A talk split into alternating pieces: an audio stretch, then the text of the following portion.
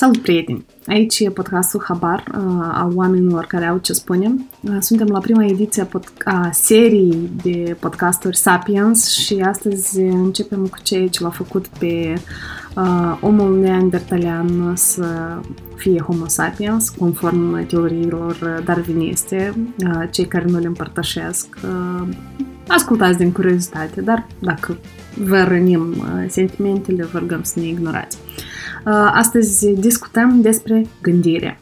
Gândirea e cel care l-a făcut pe omul uh, cu creier mic să cheltuie ceva resurse pe el. În ciuda numeroaselor lor diferențe, de fapt toate speciile umane împărtășesc mai multe caracteristici definitorii. Lucrul cel mai important e că oamenii au un creier extraordinar de mare comparativ cu alte animale. Mamiferele care cântăresc 60 de kg au un volum mediu al creierului de 200 de cm cubi. Cei mai vechi bărbați și femei, acum 2,5 milioane de ani, aveau un creier de circa 6.000 pardon, 600 de cm cubi. Sapiens moderne au un creier de 1200-1400 de cm cubi în medie. Creierul neandertalienilor era chiar mai mare. Faptul că evoluția a trebuit să selecteze un creier mai mare poate să ne separă ei bine la mintea cocoșului. Suntem atât de încântați de marea noastră inteligență, încât atunci când vine vorba de puterea cerebrală, presupunem că e cu atât mai bine, cu cât e mai mult. Dar, dacă așa ar sta lucrurile, familia felinilor ar fi produs și ea psici care se pot face calcule, iar porcii ar fi lansat până acum propriul lor program spațial, cu o Tesla în ea. De ce un creier uriaș este atât de rar în regnul animal, totuși? Faptul că un creier gigantic înseamnă cheltuială uriaș pentru organism nu e ușor de dus, mai ales când este ambalat într-un craniu masiv. E încă și mai greu de alimentat. La Homo sapiens, creierul reprezintă circa 2-3% din uh, greutatea totală a corpului, dar consumă, atenție, 25% din energia acestuia când corpul este în repaus. Prin comparație, creierul altor animale sau altor primate are nevoie de doar 8% din energia uh, atunci când corpul este în repaus. Oamenii arhaici însă au plătit în două moduri pentru creierul lor mare. Mai întâi, au petrecut mai mult timp în căutarea hranei, în al doilea rând, mușchile s-au atrofiat. Asemenea unui guvern care mută banii de la apărare la educație. Oamenii au transferat energie de la biceps la neuroni. Nu e deloc evident că aceasta ar fi o bună strategie pentru a supraviețui în savană. Un cimpanzeu nu poate câștiga o dezbatere argumentată în fața unui homo sapiens, însă maimuța poate să și ia omul în bucăți ca pe o păpușă din cârpi. Indiferent dacă sapiens au fost sau nu de vină, sosirea lor în, într-o nouă regiune a fost imediat urmată de extinția imediată a populației autohtone. Ultimele rămășițe a lui Homo soloensis datează de acum circa 50.000 de ani. Homo denisova a dispărut la scurt timp după aceea.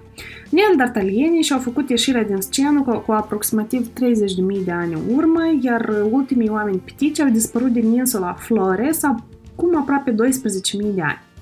Au lăsat în urma lor câteva oase, unelte din piatre, câteva gene în ADN-ul nostru și o mulțime de întrebări fără de răspuns. Ne-au lăsat în urma lor și pe noi, Homo sapiens, ultima specie umană. Dar care a fost secretul succesului lui Homo sapiens? Cum a reușit să colonizăm noi atât de rapid uh, multe habitate îndepărtate și absolut ecologic diferite? Cum am împins noi toate celelalte specii umane în uitare? De ce nici chiar neandertalienii, cei puternici, cu creier mare și rezistență la frig, nu au putut supraviețui asaltului nostru teribil? Dezbaterea continuă să fie foarte aprinsă, cel mai probabil răspuns este chiar lucrul care face dezbaterea posibilă. Homo sapiens a cucerit lumea datorită, în primul rând, limbajului său unic. Deși populaseră deja Africa de Est acum 150.000 de ani, sapiens au început să se răspândească pe restul planetei și să determine extinția celorlalte specii umane cu aproximativ 70.000 de ani în urmă.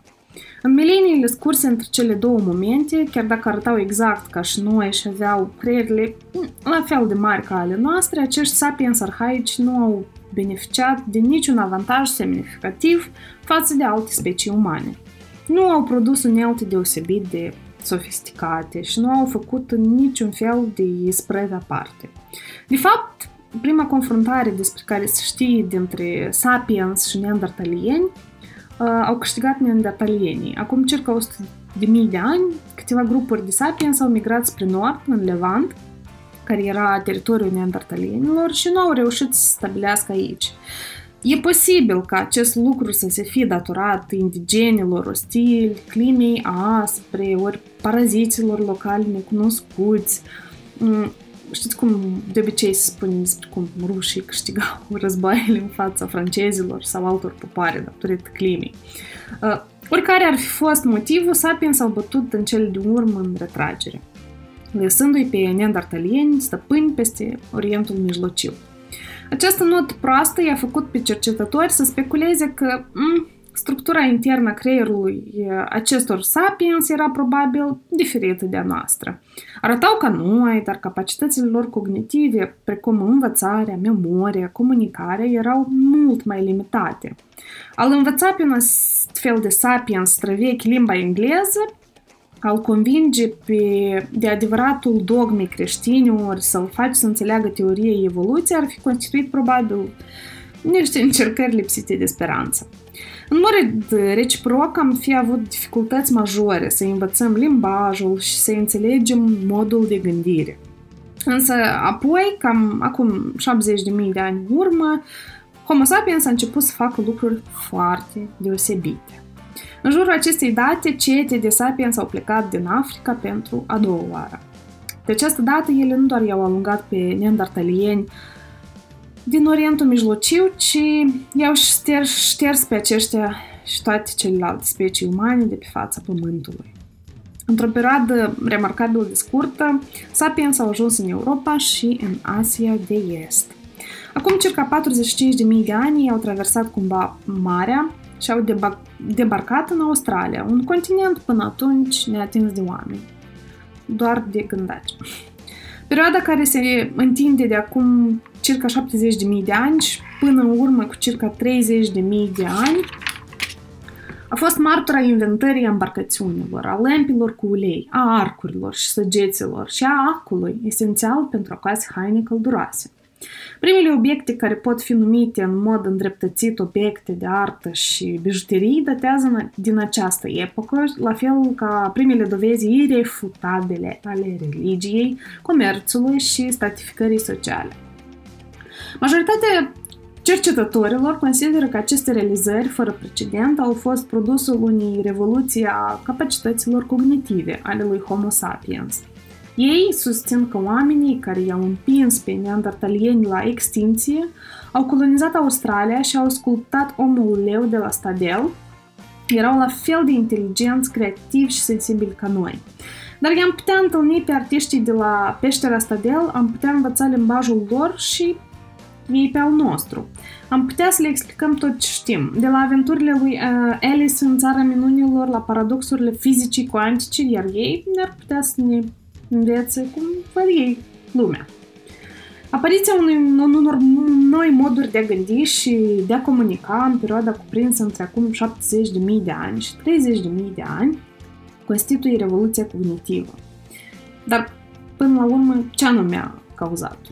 Nimeni nu știe sigur, Teoria cea mai răspândită susține că niște mutații genetice întâmplătoare au modificat structura internă a creierului sapienșilor, permițându-le să gândească în moduri fără precedent și să comunice utilizând un tip de limbaj cu totul nou.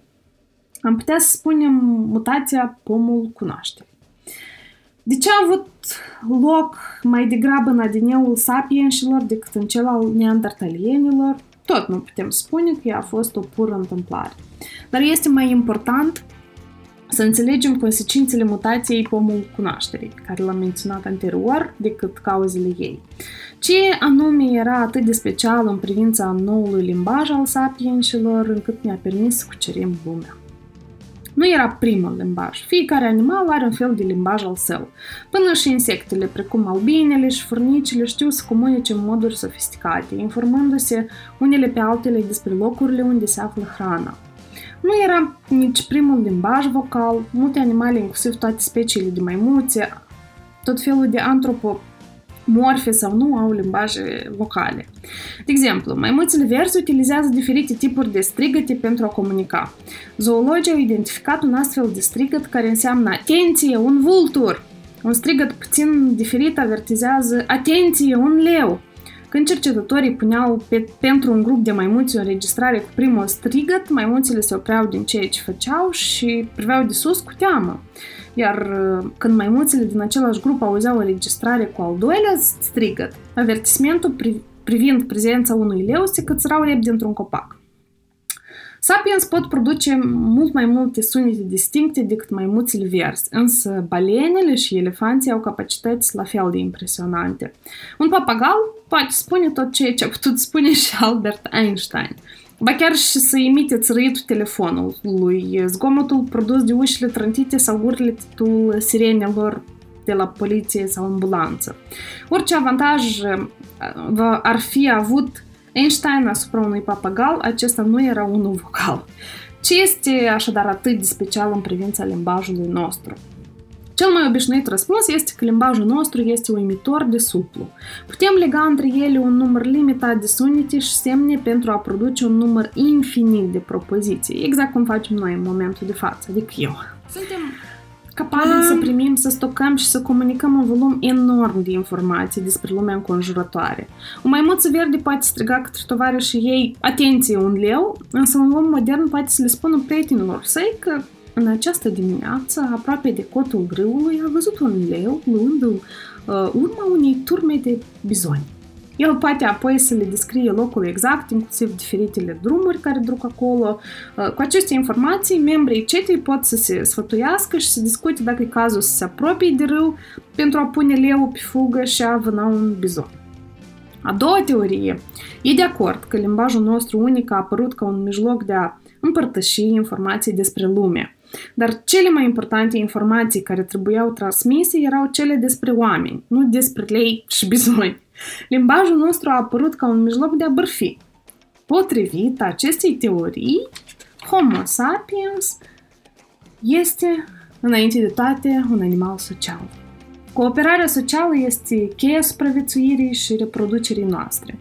Pentru bărbați, Uh, pentru bărbații și femeile considerați individuali, nu e de ajuns să știe unde se află lei și bizoni. Este mult mai important să știe cine urăște pe cine în ceata lor. Cine se culcă cu cine. Cine este onest și cine este un șarlatan. Atenție, noi numai ce am descoperit care este secretul existenței site-urilor site-urilor de cancan sau a revistelor de cancan care urmăresc tot felul de vedete și scriu despre ele. Cantitatea de informații pe care trebuie să o obțină și să o imagineze cineva pentru a fi la curent cu relațiile mereu în schimbare care există până și într-un grup de câteva zeci de indivizi uluitoare, pur și simplu. Într-o ceată de 50 de indivizi există circa 1225 de relații interindividuale și nenumărate combinații sociale mai complexe. Toate primatele dovedesc un interes, interes aparte pentru astfel de informații sociale, însă au probleme în a bărfi efectiv. Probabil că neandertalienii și Homo sapiens arhaic aveau la rândul lor dificultăți în a se vorbi pe la spate. O capacitate care are o reputație proastă, dar care de fapt este esențială pentru cooperare când e vorba de un număr mare de indivizi. Noile capacități lingvistice pe care le-au dobândit sapiens moderni acum circa 70 de milenii le-au permis să bărfească ori în șir. Informațiile sigure despre indivizi în care puteai avea încredere însemnau că cetele mici aveau prilejul să se extindă în cete mai mari, iar sapiens puteau să dezvolte tipuri de cooperare mai strânse și mai sofisticate. Teoria bârfii pare poate să pară o bârfă, de fapt, dar e, sau o glumă, dar e susținut de numeroase studii. Chiar și astăzi, cea mai mare parte a comunicării umane, indiferent dacă e vorba de e-mail-uri, convorbiri telefonice sau articole din ziar, este reprezentată de bârfă. Ea nu este atât de naturală încât pare că limbajul nostru ar fi apărut chiar și cu acest scop. Credeți că atunci când se întâlnesc la masă profesorii de istorie discută despre cauzele primului război mondial sau că specialiștii în fizica nucleară își petrec pauzele de cafea de la conferințele științifice vorbind despre coarcuri? Uneori. Mai des însă bărfesc despre profesoara care și-a prins soțul înșelându-o, despre ceata dintre șeful de departament și decanul, ori despre zvonurile potrivit cărora un coleg a folosit fondurile de cercetare pentru a-și cumpăra un Lexus. Bârfa se concentrează de obicei asupra faptelor condamnabile. Col- colaboratorii sau cei care creează zvonurile sunt a patra putere originară, jurnaliști care informează societatea despre șarlatani și paraziți și astfel o protejează de aceștia. Cel mai probabil, atât cât teoria bârfii, cât și teoria leului de lângă râu sunt valide. Și totuși, Trăsătura cu adevărat unică a limbajului nostru nu este capacitatea lui de a transmite informații despre oameni și lei. Mai degrabă este capacitatea de a transmite informații despre lucruri care nu există deloc. După câte știm, doar sapiens pot vorbi despre categorii întregi de entități pe care nu le-au văzut, atins sau mirosit niciodată. Legendele, miturile, zeile și religiile au apărut prima oară odată cu revoluția cognitivă – Multe animale și specii, um, specii umane puteau să spună atenție un leu, grație revoluției cognitive. Homo sapiens a dobândit capacitatea de a spune leul este spiritul protector al tribului nostru. Această capacitate de a vorbi despre ficțiuni este trăsătura cea mai aparte a limbajului sapiensilor. Este relativ ușor să cădem de acord că numai Homo sapiens poate să vorbească despre lucruri care nu există în realitate și să creadă șase lucruri imposibile înainte de micul dejun. Nu am reușit niciodată să convingem o maimuță să ne dea o banană, promițându-i că va primi în schimb după moarte oricât de multe banane va dori în raiul maimuțelor. Dar de ce acest lucru este atât de important? La urma urmei, ficțiunea poate fi periculoasă prin faptul că induce în eroare sau că distrage atenția. S-ar zice că cei care umblă prin pădure în căutare de zâne și unicorne au mai puține șanse de supraviețuire decât cei care umblă în căutare de ciuperci sau căprioare. Iar dacă petreci ore în șir rugându-te la spirite protectoare care nu există, nu irosești timp prețios, timp pe care l-ai folosit mai bine dacă l-ai petrece căutând hrană, luptându-te și făcând sex. Însă ficțiunea ne-a permis nu doar să ne imaginăm lucruri, ci să facem asta în mod colectiv. Putem să creăm mituri comune, precum povestea biblică a creației, miturile timpului visului uh, al aborigenilor australieni și miturile naționaliste ale statelor moderne. Astfel de mituri le conferă sapienșilor capacitatea fără precedent de a coopera în mod flexibil în număr mare, Furnicile și albinele pot și ele să colaboreze într-un număr uriaș, însă fac asta într-un mod foarte rigid și doar dacă între ele există o relație strânsă de înrudire. Lupii și cimpanzeii cooperează într-o manieră mult mai suplă decât furnicile, dar pot face asta doar cu un număr mic de alți indivizi pe care îi cunosc foarte bine. Sapiens pot colabora în moduri extrem de flexibile cu un număr nelimitat de străini. Acesta e motivul pentru care Sapiens conduc lumea, în timp ce fornicile mănâncă resturile noastre, iar cimpanzeii sunt închiși în grădini zoologice și laboratoare de cercetare. Prieteni, acesta a fost primul nostru episod, inspirat din uh, paginile cărții lui Yuval Noah Harari despre Sapiens. Dacă v-a inspirat, v-a plăcut, nu v-a plăcut, scrieți-ne uh, și, în primul rând, distribuiți-ne podcastul pentru că asta ne încurajează să facem lucruri mai mult și mai des. A fost uh, Sapiens de Habar. Urmăriți-ne, pa la!